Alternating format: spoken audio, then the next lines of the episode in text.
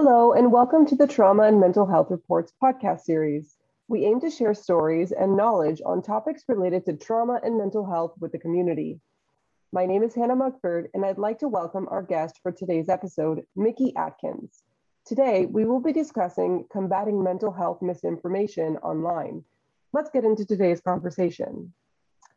Okay, so so these days, it's perhaps now more than ever painfully obvious how uh, easily misinformation and disinformation spreads online, especially now with COVID. That's come into like sharp focus. Mm-hmm. So I think that we have this sort of urgent need to combat the problem of misinformation online. And, you know, it's this kind of misinformation extends to mental health topics as well. And so I, when I came across your channel, I was really impressed because I feel like a lot of debunking content online doesn't tend to extend too often into like psychology and mental health. So I was very grateful to see that you were um, addressing this type of content and because it's sincerely needed. So, so first, let's just get to know you a little bit more. Um, why don't you start out with telling us a little bit about yourself and what led you to a career in mental health?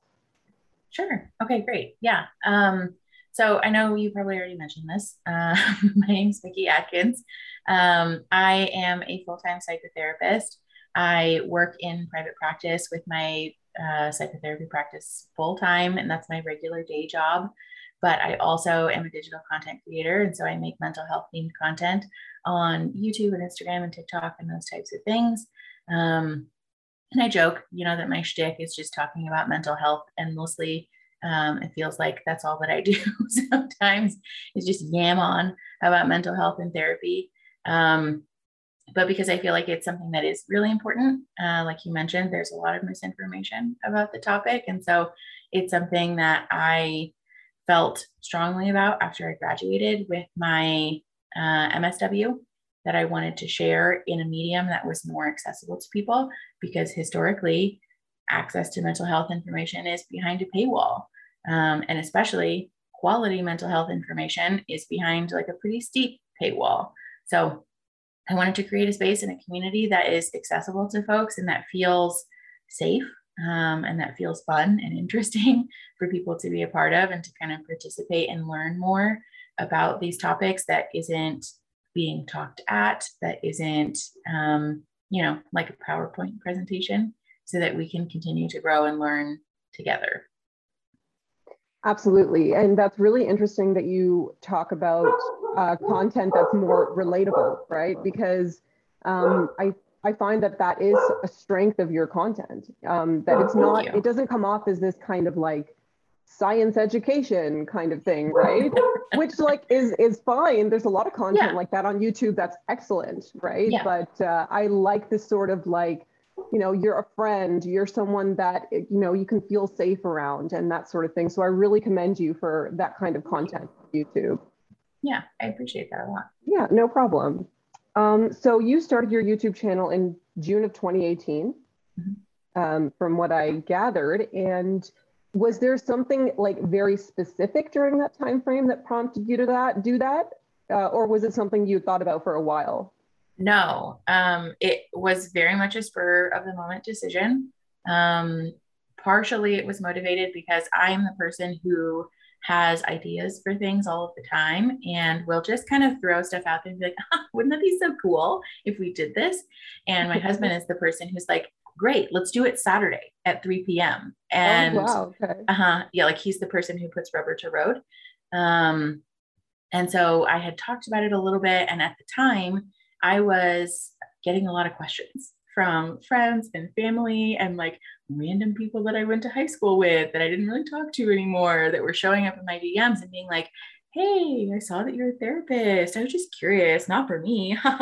just wondering, like, how would a person, not me, definitely not me, find a therapist? And so I was getting lots of these types of questions. And I told my husband, like, wouldn't it be so cool if I could concentrate this information in a specific place that felt safe, that was like cool and interesting and fun, you know, and like talking to someone who's normal, you know, because like I'm normal. I like to think that I'm normal. um, and, you know, because also at the time, the only other therapist YouTuber that I was aware of was Katie Morton, um, who her channel is very educational and does lean very heavily into like the therapist armor, the like wearing the therapist hat thing. Yeah. Um, and so I felt strongly about making a channel that was more personable. And so my husband did the thing that he does, where he said, Awesome, we're going to go to your office on Saturday and we're going to film some stuff. And I was like, Okay, sure, that sounds great. And so we just started filming videos that were terrible, they were poorly edited. And thankfully, thankfully, those have been wiped from the internet forever. Um, but yeah, it just kind of took off from there, really.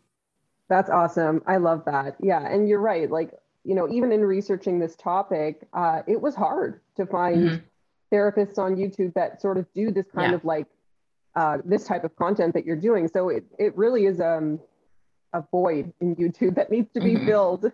yeah. Absolutely. Yeah. Um, so I wanted to ask, how do you go about choosing the specific topics that you're going to cover in your videos? So part of it is through crowdsourcing those ideas from my community. Um, my subscribers and my um, community is like such a wonderful group of human beings because they are always leaving comments and suggestions uh, for shows that I've never heard of or things that I am not aware of. And so I feel like I'm constantly in this phase of like researching and searching new things. Um, part of it is also just me being aware of things in popular media that I'm like, oh my God, no, like that's so wrong. Um, and that is originally how a lot of the Therapist Reacts content started. Um, my husband and I would be sitting down to watch like Grey's Anatomy or like The Office was a big one.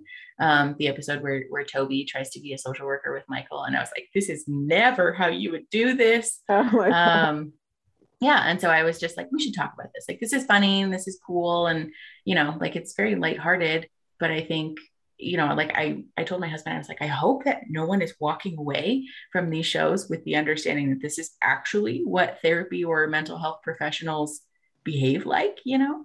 Um, and so we do kind of a combination of approaches where if it if it grinds my gears, we're going to talk about it for sure.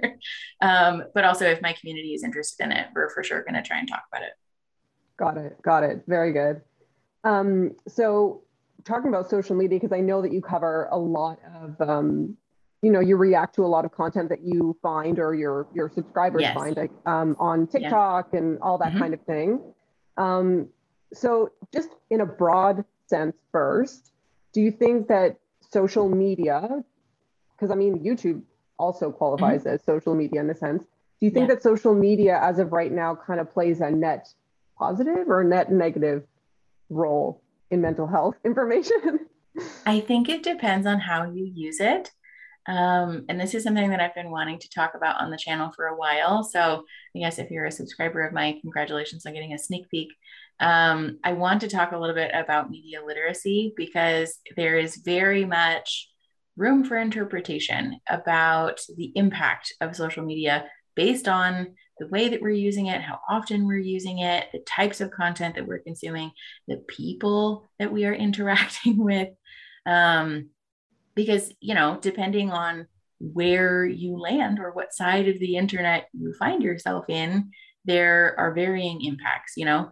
Um, I think especially people who grew up in the the Gen Z cohort are familiar with the impact that places like Instagram can have on body image and things like that, because there's this very competitive energy that exists there.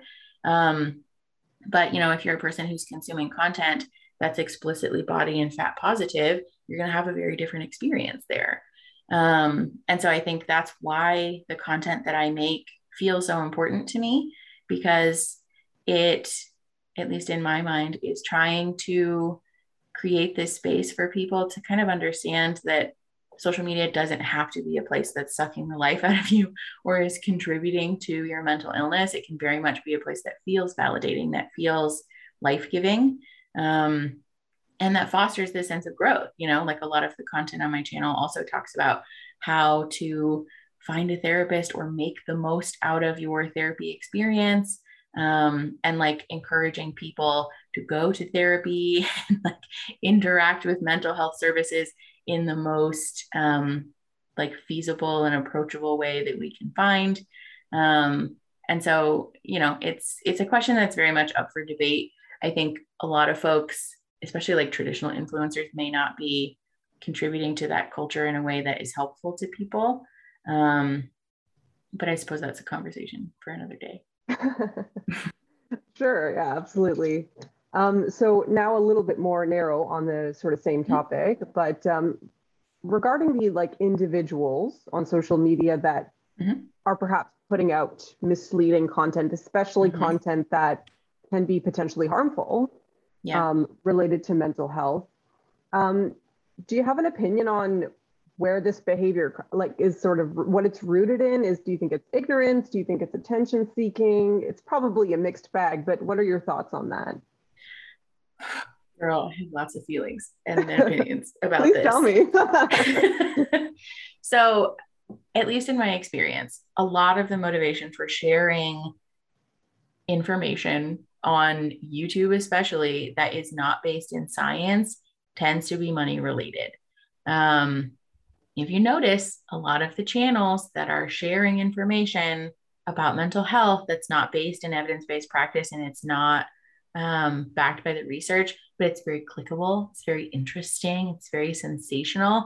These are channels that are pumping out content like it's their like end all be all like they have nothing else to do all goddamn day it's Absolutely. impressive honestly yeah um I've actually gotten yelled at by people because I called one of these channels um, like similar to Five Minute Crafts in that it had a very content farmy feel.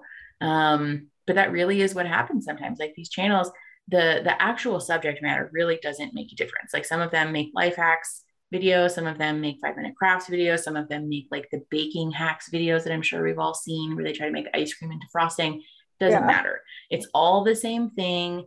A lot of it it's just geared toward getting clicks and getting views because the more clicks and views you get, the more AdSense you make, and like the more money that you're putting in your pocket, basically.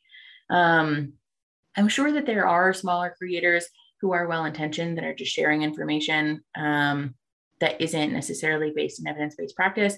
And I think some of that is related to the very um, like authoritarian approach that uh, the academia world has to um, sharing like research and like scholarly articles and things like that. It's very difficult for like your average Joe to find, um, you know, like actual peer reviewed research. Yeah. And so I think sometimes people are just doing the best that they can with what they have, which is like Google, you know? Uh, and so like, especially too, if someone doesn't know how to properly interpret research, sometimes people are sharing things that seem to make sense because they found a couple of research articles on on Google Scholar, but maybe they're not interpreting it correctly. Um, so it's very much a combination of things. In my opinion, a lot of the most egregious offenders are people who are mostly just trying to make money. Um, and the way that the platforms are set up, unfortunately, is just rewarding them because they're making money hand over fist.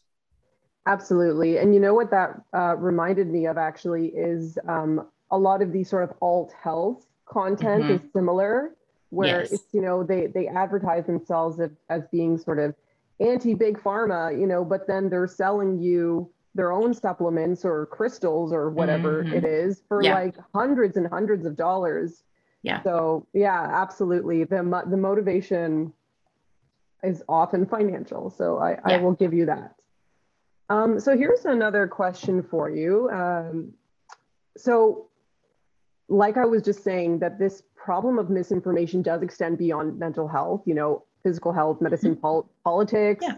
all of that stuff. Yes. So, um, so this has kind of prompted, as we've seen, social media companies to sort of crack down and have some harsher regulations when it comes mm-hmm. to misleading content and that kind of thing. But then, of course, there's that backlash against that where there's this idea that there's oh this is limiting free speech and and that kind of thing. And and like you were saying it's very difficult for the average person to kind of absorb scientific literature. Yeah. Um so so what would you think is a, a good route to take? I know this is a really hard question to answer but in the sense of like um do you think like these harsher regulations are good thing, or do you think that we should just kind of, you know, wild and free on the internet? I think, I mean, you're right. It is a hard question to answer um, because part of the issue is that with harsher regulations, we can't necessarily guarantee that folks are going to stop sharing the things that they're sharing. I mean, we saw a little bit of this happen with Parler um, earlier this year when Facebook decided to like, for like a split second, actually care just a teeny tiny bit about people sharing this information. Um, people who are really on the fringes um, freaked out and migrated en masse to a different social media platform called Parler, which was like really a cesspool for conspiracy theories and very dangerous ideas. Absolutely. Um, and so I think it can get into dangerous territory really quickly. But there's also merit, I think, in you know putting putting a foot down and saying like you know just because people might migrate to different places or might try to find like darker corners of the internet to share their conspiracy theories and their um, not evidence-based practice doesn't mean that we should just let them share their garbage on facebook um, because it is very harmful. And i think a lot of the issue that i take with this is that people who don't know any better and who are genuinely looking for resources um, you know like in the mental health world for their own anxiety or their own depression or maybe they're just noticing like especially with covid this happened um, you know like i just don't feel like myself and i don't really understand why. Um, i just am maybe feeling more nervous or like i can't relax. Um, i just am having trouble feeling situated like I was. And so people start to kind of casually consume this content on the internet and they have no way of knowing what's real or what's evidence based or not. And so they might end up with something in front of them. They this happens a lot with like these infographics and these posts that are like so out of left field that like sure. are actively harmful to people sometimes. Um, and it's very frustrating, you know, to see these social media platforms not removing them and not restricting them because it's it's not advantageous for them to do so. They don't really care, honestly, um, and ultimately, it's it's harming individual consumers. It's like really disappointing. Yeah, no, no, no. I I completely agree. Um, and so, going further with that, do you have any advice on how the average consumer can be a little bit more mindful or how they can recognize misinformation more readily? Anything that they can uh, look out for to assess credibility, that kind of thing? One of the things um, that I really like encouraging people to use the litmus test is actually something that was shared by another health creator. Um, her channel name is Mama Dr. Jones, but she's an OBGYN who shares information oh, about female reproductive content. Yeah. Yes. yes. Um, and she encourages her followers and her subscribers to ask themselves the question what uh, vested interest does this person have in sharing this information with me? um, and what credentials do they have to be sharing this information with me.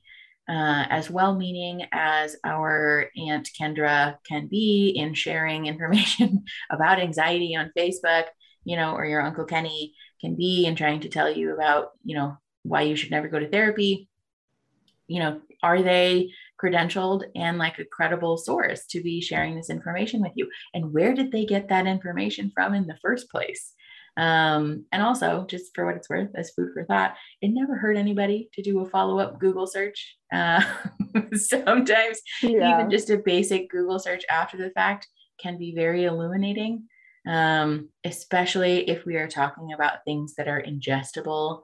Um, one of the things that pushes my buttons above all else is people peddling essential oils as ingestible. It's so, so dangerous please don't ever put essential oils in your body unless you have a like credentialed qualified medical professional explicitly telling you that you need to um, because it's super dangerous it's very very dangerous you can hurt yourself so easily um, really realistically we should not be putting like medicinal things in our body unless a doctor tells us to um, and this happens a lot on social media where people are sharing like you know young living essential oil can cure your anxiety and like probably not though. So like maybe don't. And especially if they're trying to sell you these and make you part of their downline, maybe that's not the place that we want to get our information from. Fair enough. Yeah, I didn't even know that that was a thing. Like ingesting mm-hmm. is wow. Okay, wow. It's there very you go. dangerous. Yeah, absolutely. Geez, I mean they. I mean I know that with essential oils, with certain ones, they say that you can't even put it directly on your skin. Mm-hmm. Yeah. You know, because it can burn you. Mm-hmm. Yeah, and yeah. some of them make you photosensitive over time too, so you're much more likely to sunburn. and like permanently damage your skin long term. Like very very dangerous stuff. Absolutely. Okay, so the last thing I'll ask you um, is just sort of with your with the direction your channel is going in. You know, you you have a very decent amount of subscribers, and you've built this wonderful community online. What are your goals? Like, far like let's look into the future. What what are you hoping for? I have said before, and I will say it again. I never thought, I know it's like such a cliche thing, and all the YouTubers say this, but I never thought that this would happen. Um, I truly made the YouTube channel to have a place for these answers to live. Um, so that when people from high school ask me how to find a therapist, it's like, I made a YouTube video about it and send it instead of typing the same answer again. Um, and so if my channel never grows beyond the point that it does, I'll be happy with that. I am so beyond jazzed to have a community of people who are so kind and so respectful and just like genuinely excited about mental health. It's a little bit of a niche topic, I think, and it was, I think, a bit of a lofty goal um, initially to think that I would find this many people who were as excited as I am to listen to me yam on about therapy and mental health. um, and so I am trying to exercise a little bit of gratitude and like um, you know, expectation monitoring with that. Um, but I would love to see the channel, you know, continue to grow and to get bigger. Um, eventually, I'd love to create smaller communities where people can connect with each other in a safe way. Um, if we can develop the um, appropriate moderation and like safety tools around that, um, so that we can have smaller groups where people can, you know, get to know each other and create a sense of community around that it's not lost on me that the reason a lot of people find my channel interesting or valuable is because of the validation that exists there and seeing comments from other folks saying like hey i also have this issue or like hey i also have recovered from this or dealt with this. And so i would love to have these places that are dedicated for people to connect with each other in a more meaningful and and direct way. Um, but like I said, it's important to have like some safety precautions around that first. Um, so yeah, I think my my long term goals really are to just keep doing what we're doing and keep trying to get bigger and keep creating connection. Um, my professional goals for my business are to create a behavioral health agency um, here in Tucson. I work in private practice now, like just as a one woman show but my goal is to make this agency that offers services from you know birth to death um, that runs the gamut of like all identity factors and um, need. Um, so that's that's like the the 30 year plan. Amazing. Amazing. I love Thanks. i love to hear that. And thank you so so much for coming on. I'm so glad yeah. that we got to hear your perspectives on all this stuff. Such an important topic I will put your the link to your channel um, in the oh, description of the podcast. So we invite all of our listeners to check Mickey Atkins out. Her content is wonderful and sorely needed. So once again, thank you so much for joining us here at the Trauma and Mental Health Report. Thanks, Mickey. Yeah, I'm so glad I could be here. You've reached the end of this episode with the Trauma and Mental Health Report podcast. Thanks for joining us. Connect with us at trauma.blog.yorku.ca. You can also find us on Facebook, Twitter, Instagram, or LinkedIn. Don't forget to subscribe to our podcast and newsletter to see our latest content. See you at the next episode.